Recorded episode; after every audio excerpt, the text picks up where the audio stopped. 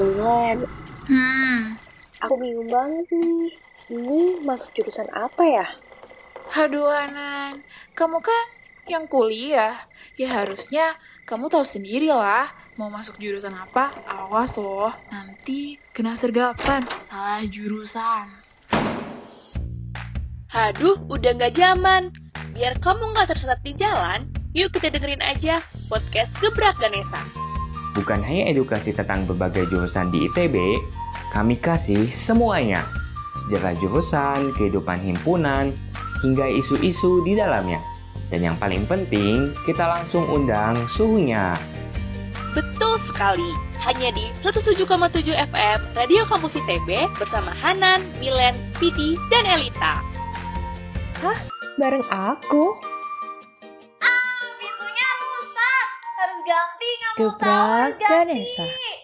107,7 FM Radio Kampus ITB, play your best music. Masih terus bareng kita nih, Pidi dan Hanan. Buat bahas apa nih, Nan? Buat bahas hal yang menarik jadi HMT dong. Kemarin kan kita udah bahas tentang eh, akademik gitu ya, tentang jurusan teknik pertambangan sendiri. Nah, kali ini kita bahas eh, kupas tuntas eh, himpunan mahasiswa tambang ini dan juga kita bakal bahas juga nih tentang isu-isu di HMT sendiri bersama Kak Fikri. Yo, bener banget. Fikri, langsung gaspol aja ya. Sebenarnya apa sih tujuan dari adanya himpunan ini? Kan kalau di himpunan lain tuh buat jadi wadah untuk pengembangan keilmuan ya biasanya.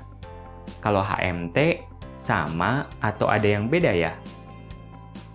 Oke, sebenarnya tujuan diadakan HMT, berdirinya HMT ini seperti samalah dengan himpunan-himpunan lain yang memang kita sadar bahwa HMT ini himpunan yang berasaskan ataupun berlandaskan dengan atas dasar keprofesian yang sama dari mahasiswanya, yaitu mahasiswa jurusan teknik pertambangan. Sudah sepatutnya kita sebagai himpunan yang mewadahi mahasiswa jurusan uh, teknik pertambangan ini sebagai wadah pembelajaran untuk mereka terkait keprofesiannya dan juga kita gak hanya sampai ke anggotanya saja, kita juga melakukan menyebarkan kecintaan pada ilmu pertambangan ini kepada masyarakat umumnya juga. Selain itu, ada core lagi budaya ataupun inti dari HMT itu sendiri yaitu uh, kekeluargaan. Ini sangat ditekankan memang di HMT. Semua aspek ataupun semua bidang yang ada di HMT ini memang bergerak atas dasar kekeluargaan. Jadi bukan atas dasar profesionalisme ataupun biasanya kalau lembaga-lembaga lain ataupun himpunan-himpunan lain mungkin mengadakan suatu lembaga tersebut dengan tujuan kekeluargaan. Tapi kalau kita atas landasan kekeluargaan seperti itu. Itu mungkin yang menjadi pembeda uh, dari HMT dengan lembaga-lembaga lainnya. Oke, berarti itu adalah salah satu keunikan dari HMT ini ya, yaitu atas dasar kekeluargaan. Nah, mungkin selain ciri khas itu, ada lagi nggak ya ciri khas dari HMT ini? Kalau bisa bicara tentang ciri khas, ya mungkin pertama dari identitas dulu kali ya. Dari identitas, mungkin kalau teman-teman di sini angkatan 2019 ke atas ya, 19, 18, 17, ataupun ya bahkan angkatan ke atas lainnya mungkin pernah melihat di kampus gitu. Uh, HMT menggunakan jaket himpunan yang berwarna merah atau biasa disebut dengan jamer. Itu selalu kita gunakan, selalu kita kenakan di lingkungan kampus itu sebagai salah satu uh, bagaimana kita membanggakan, bagaimana caranya kita memperlihatkan kebanggaan kita dengan himpunan ini gitu. Itu kalau misalkan bicara tentang jaket himpunan itu sendiri. Kalau misalkan ciri khas lainnya bisa mungkin teman-teman lihat dan mungkin bisa di apa ya, bisa dikonsumsi oleh teman-teman mahasiswa yaitu uh, kalau teman-teman tahu mungkin ada yang namanya OSD atau Orkes Seni Dangdut itu perkumpulan uh, mahasiswa-mahasiswa dari HMT yang memang punyai kesamaan dari latar belakang mereka yaitu minat dari musik seni dangdut. Nah di situ banyak sebenarnya budaya-budaya dan juga banyak warisan-warisan yang ada di OSD itu sendiri yang mungkin untuk beberapa orang bisa dibilang OSD ini uh, ada kontranya lah. Cuman ketika kalian nanti tahu ataupun ketika kalian mengulik lagi sejarah dari OSD ataupun budaya dari OSD ini, itu ternyata banyak manfaat yang akan kita ambil di sini. Oke, emang keren banget sih ini HMT. Ini kalau dulu kan aku sempat kuliah offline ya, itu emang uh, jaket himpunan ya, jamer tadi jaket merah dari HMT ini emang mencolok banget gitu. Terus juga uh, mungkin di sini udah pada tahu kali ya OSD ya kayak tadi ya. Itu pernah jadi guest star di beberapa acara besar di ITB gitu. Nah, uh, kalau ngomongin tentang himpunan pasti nggak lepas jadi proker ya kayak. Nah kalau dari HMT sendiri ada nggak sih pro program, program kerja unggulan yang dibawakan sama HMT ini atau enggak kayak inovasi-inovasi gitu yang mau dibawakan sama HMT? Eh bicara tentang program kerja, uh, sekarang kan kondisinya untuk kepengurusan 2021-2022 masih dalam tahap pengonsepan ya, masih dalam tahap uh, musyawarah kerja. Artinya program kerja-program kerja ini juga masih dirancang dan masih dikonsep sedemikian rupa. Dan program kerja ini juga sebenarnya tidak sama dari tahun ke tahun, tidak harus sama dari satu tahun ke tahun yang lainnya, tergantung kebutuhan dan tergantung kondisi yang ada pada saat kepengurusan tersebut. Nah, kalau misalkan mau diceritakan sedikit uh, beberapa program kerja unggulan yang ada di kepengurusan 2021-2022 ini, uh, yang pertama itu ada kita tahu ya bahwa ITB kan sekarang ada multi kampus, ada di Jatinangor dan ada di Cirebon. Dan untuk prodi tambang ini sendiri baru membuka cabang di Cirebon tahun 2020 kemarin, berarti kondisinya buat sekarang angkatan 2020 ini sudah masuk ke dalam jurusan teknik pertambangan Cirebon. Makanya untuk kepengurusan 2021-2022 ini lagi merumuskan suatu dokumen yang digunakan sebagai arahan uh, yang digunakan sebagai pedoman untuk mereka nanti ketika memang dibutuhkan untuk berkegiatan kemahasiswaan uh, secara offline ya. Mereka bisa tahu nih sebenarnya kebutuhan-kebutuhan apa yang uh, yang mendasari mereka untuk membentuk suatu kelembagaan baru di sana. Nah itu sih. Jadi berusaha untuk membuat suatu dokumen haluan untuk si tambang Cirebon ini supaya nanti mereka ketika memang sudah layak dan sudah siap untuk menjadi himpunan baru mereka nggak kehilangan arah dan mereka sudah punya bekal-bekal yang sudah dipersiapkan dari tahun sekarang gitu. Itu. Terus uh, program kerja selanjutnya mungkin yang bisa saya jelaskan yaitu ada kegiatan uh, eh, ISMC atau namanya Indonesia Student Mining Competition di mana itu kegiatan kompetisi yang diikuti tadi yang saya sebutkan ya itu diikuti oleh beberapa jurusan teknik pertambangan yang ada di perguruan tinggi lainnya di Indonesia dan bahkan di luar negeri juga bisa dan ini dengan tujuan untuk menyamaratakan kompetensi dari mereka gitu. Karena kita sadar bahwa uh, program studi teknik pertambangan di ITB mempunyai fasilitas yang lebih lengkap mempunyai penunjang yang lebih kuat juga ter termasuk tadi laboratorium. Itu kita sadar bahwa kita mempunyai uh, tanggung jawab sebenarnya untuk menyamaratakan kompetensi potensi seluruh mahasiswa teknik pertambangan. Kita juga uh, berusaha untuk menjalin tali silaturahmi antara kita, mahasiswa teknik pertambangan ITB, dengan mahasiswa teknik pertambangan di perguruan tinggi lainnya. Selain itu, selain kegiatan kompetisi juga ada kegiatan-kegiatan bermanfaat lainnya untuk masyarakat. Ya, misalkan diadakan suatu kegiatan yang memang untuk menyebarkan kecintaan kita nih kepada ilmu pertambangan kepada masyarakat. Jadi mungkin kegiatan teknisnya kayak misalnya webinar ataupun kegiatan exhibition yang bisa bermanfaat untuk masyarakat dan juga bisa bermanfaat untuk anggota khususnya. Oke, jadi tadi itu ada penjelasan beberapa program kerja unggulan dari HMT ya. Nah, kalau ngomongin HMT sendiri nih Kak, kan tadi Kakak udah jelasin ya, kalau dari HMT itu uh, landasannya tuh kekeluargaan. Kalau selain bisa dapet bonding gitu ya, kayak sama anggota-anggota HMT lainnya, kira-kira ada nggak sih Kak kayak keuntungan atau benefit atau hal-hal positif lainnya yang bisa didapetin anggotanya kalau gabung di himpunan ini. Oke, bicara tentang keuntungan ataupun benefit yang akan mereka dapatkan ketika uh, bergabung gitu dengan himpunan, pasti setiap himpunan di ada yang di TP maupun yang di luar sana memberikan benefit-benefit untuk anggotanya seperti kebutuhan dan dasar mengenai akademik, uh, mengenai uh, apa namanya, membantu finansial mereka gitu terus juga terkait beasiswa, terkait pengembangan diri dan juga pengembangan uh, masalah keprofesiannya itu pasti akan diberikan oleh himpunan kepada anggota-anggotanya. Asalkan ketika himpunan ini membutuhkan anggotanya, itu mereka juga siap untuk mengabdi kepada himpunan gitu. Artinya hubungan yang diciptakan antara himpunan, saya bicara tentang HMT ya, uh, hubungan yang berusaha diciptakan antara HMT dengan anggota-anggotanya, hubungan timbal balik. Artinya HMT ini menyediakan semua wadah kebutuhan yang diberikan untuk semua anggotanya.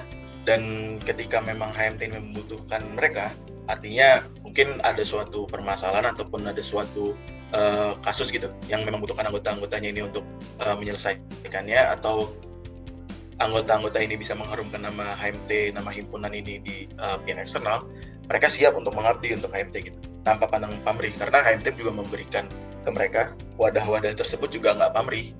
Karena HMT dan himpunan lainnya mungkin uh, bersifat juga non profit artinya tidak ada keuntungan yang kita ambil dari mereka berupa materi ataupun uh, dan lain-lainnya. Tapi yang kita berusaha untuk ambil dari mereka adalah ketika HMT membutuhkan jasa mereka harus siap. Mereka siap mengabdi untuk HMT hanya itu aja sebenarnya hubungan yang diciptakan ketika HMT dengan anggotanya. Dan kalau misalkan bicara tentang benefit pasti teman-teman juga tahu kalau misalkan benefit yang diberikan dari himpunan kepada anggotanya yaitu berupa pengembangan diri berupa relasi juga mungkin uh, beberapa hal lainnya, faktor lainnya yang berbeda-beda orang gitu untuk memandang suatu himpunan ini pasti masing-masing orang tuh punya hal yang harus mereka hal, hal yang harus mereka kejar di selama berada di himpunan gitu.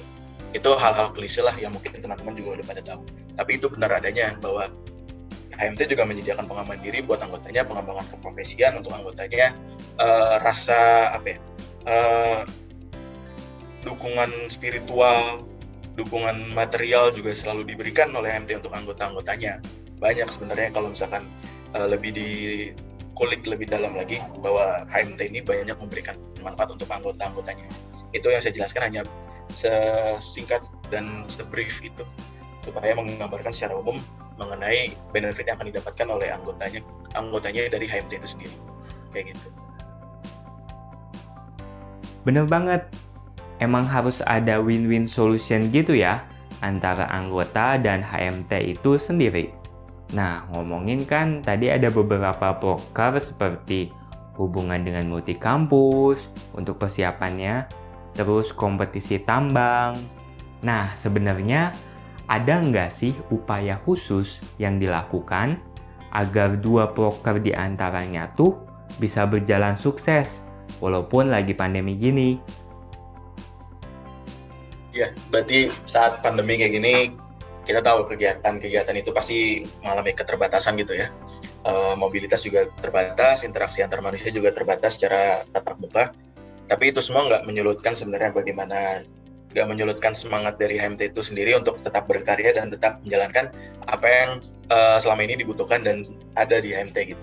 Makanya untuk kegiatan tadi ISMC, e, kegiatan kompetisi pertambangan itu berusaha sedemikian rupa karena awalnya pas offline uh, zaman-zaman offline kemarin itu kan dilakukan uh, kegiatan perlombaan tambang praktis ya artinya seperti mungkin kalau misalkan dijelaskan kayak uh, melakukan lomba hand drilling, rock drilling gitu kan. Terus juga kegiatan hand marking. Nah itu kegiatan-kegiatan yang dilakukan secara offline dan susah gitu kalau misalkan diterapkan secara online. Nah, buat yang online ini kita mengatur otak sebenarnya nggak cuma buat di SMC, kegiatan-kegiatan penunjang lainnya seperti kegiatan forum, kegiatan rapat divisi, itu dilakukan secara uh, online juga dan semua pelaksanaan proker program kerja ini sendiri itu dilaksanakan secara online, tapi dengan tidak menghilangkan nilai esensial yang terdapat dalam tiap-tiap program kerja yang dilakukan. Kayak gitu, walaupun uh, tidak bisa kita pungkiri untuk semaksimal apa sebenarnya kegiatan offline dan kegiatan online ini pasti kegiatan offline uh, untuk beberapa kasus itu tidak bisa digantikan dengan kegiatan online. Cuman yang bisa saya uh, highlight di sini adalah bagaimana caranya HMT ini terus berusaha untuk menegakkan ataupun untuk membangun nilai-nilai yang terus diwariskan dari tahun ke tahun supaya nilai itu tidak hilang dan bisa diteruskan ke generasi-generasi berikutnya. Oke, mantep banget. Oh ya, sebenarnya tadi ada beberapa istilah yang mungkin kurang familiar oleh orang-orang yang belum tahu banget nih tentang tambang. Kayak hand drilling dan lain-lainnya ya. Mungkin boleh dijelasin dikit aja biar anak-anak SMA tahu, oh ternyata itu tuh seperti ini.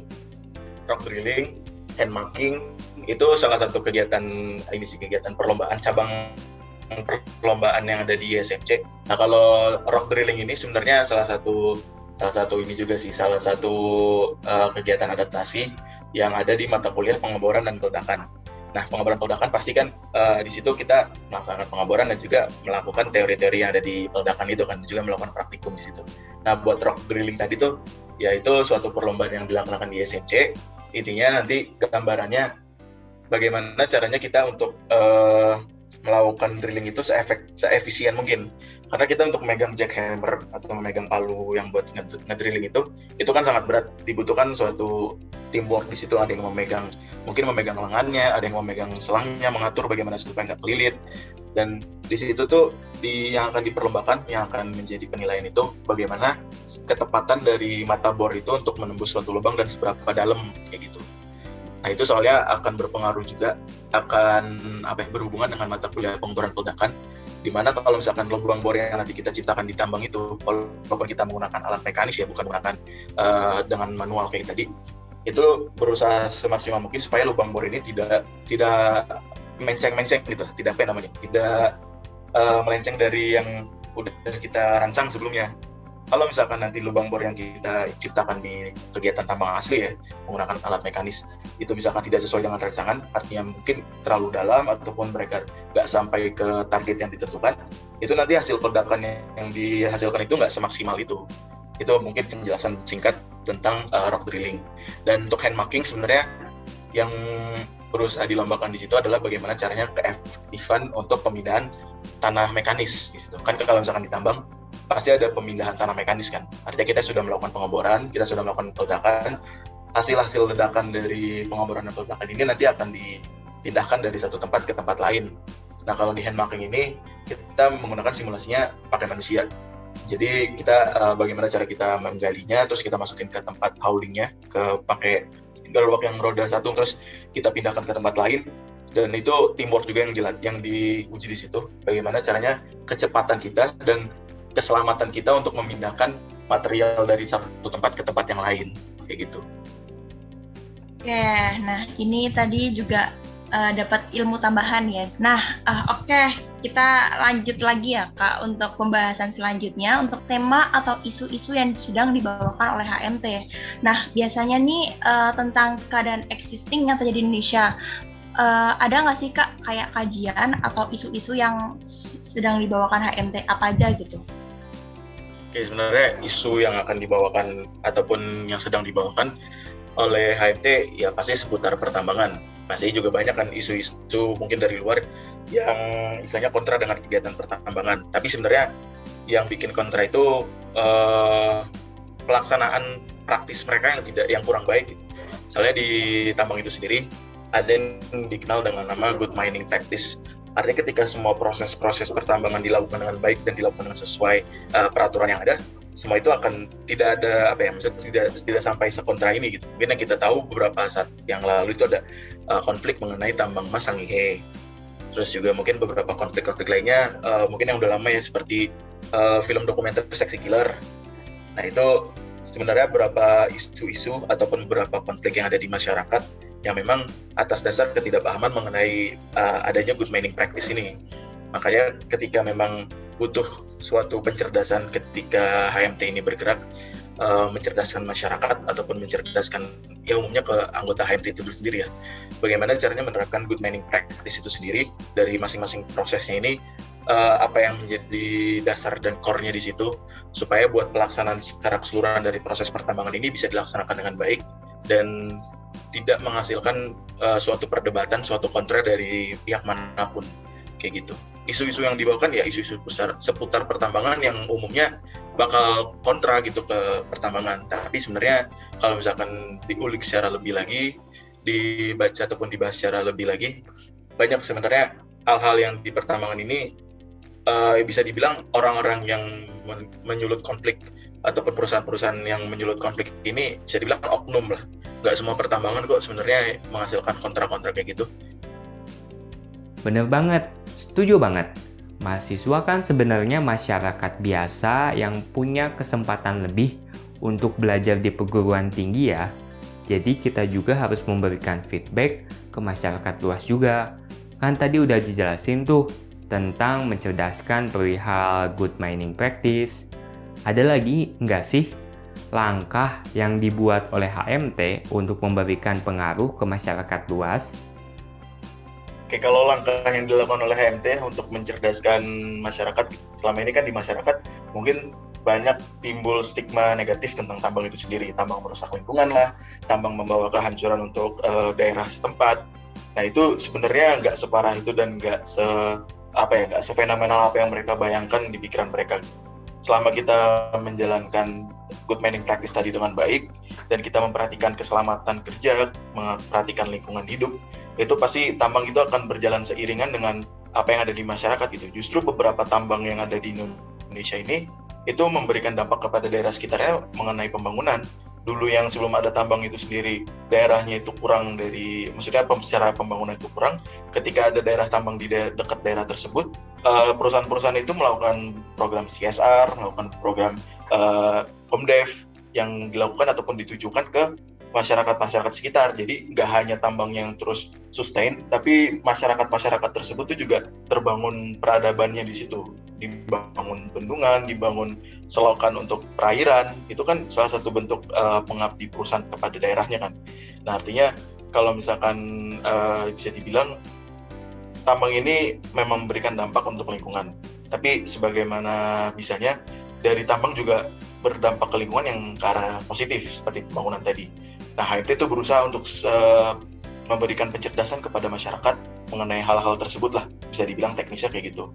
Kita juga menyebarkan informasi-informasi pertambangan, fun fact-fun fact pertambangan. Mungkin dari Hanan dan juga Vidi tahu nggak kalau misalkan daerah daerah-daerah bekas pertambangan ya yang ada di luar negeri, saya lupa hmm. di mana khususnya. Itu mereka daerah bekas pertambangannya dibangun tempat pariwisata seperti dibangun hotel, dibangun uh, mungkin pariwisata seperti danau. Nah itu sebenarnya uh, sisi lain dari pertambangan yang kurang di highlight nih sama masyarakat. Masyarakat selalu highlightnya tambangan pasti gersang, terus juga bolongin permukaan, terus juga mungkin polusi, emisi segala macem. Nah itu kan sebenarnya juga sisi lain dari pertambangan yang kegiatan operasi gitu. Tapi buat kegiatannya tersebut yang kayak polusi, emisi, dan juga itu kan bisa ditanggulangi dengan um, faktor keselamatan lingkungan hidupnya di sini.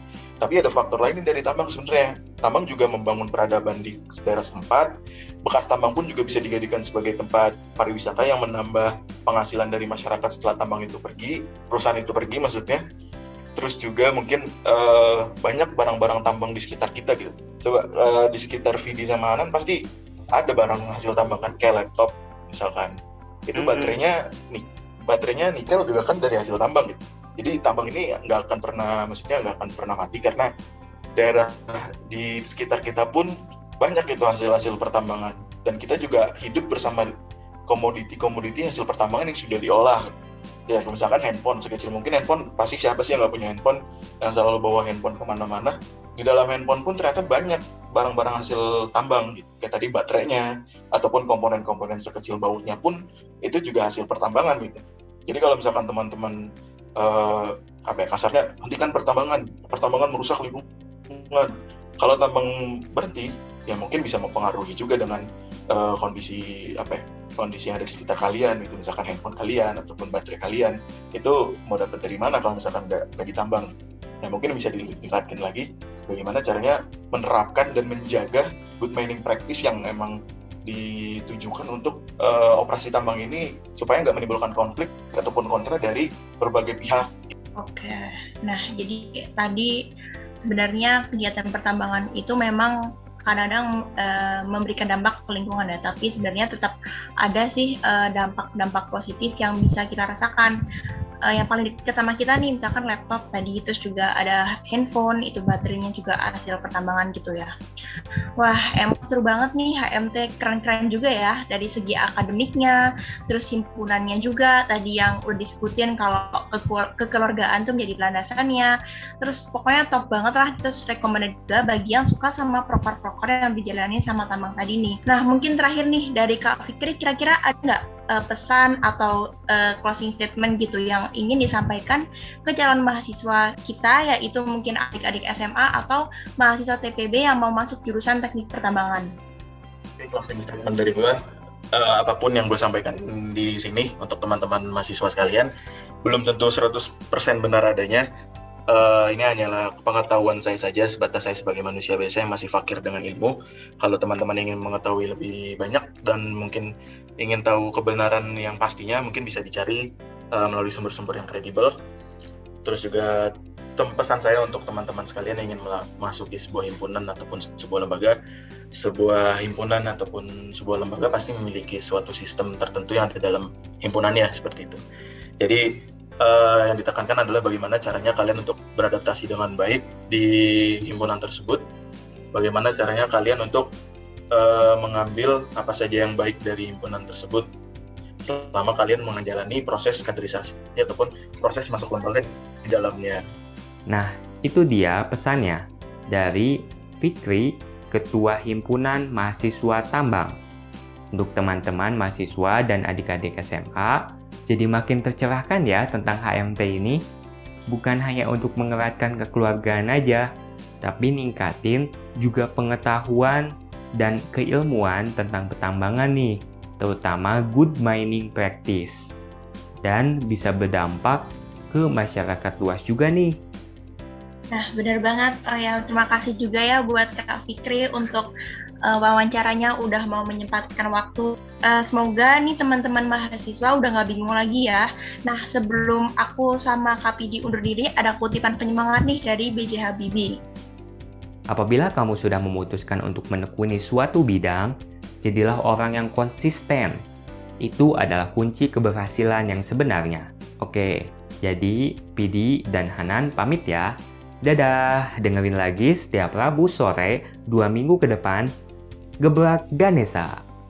107,7 FM Radio Kampus ITB, play best music.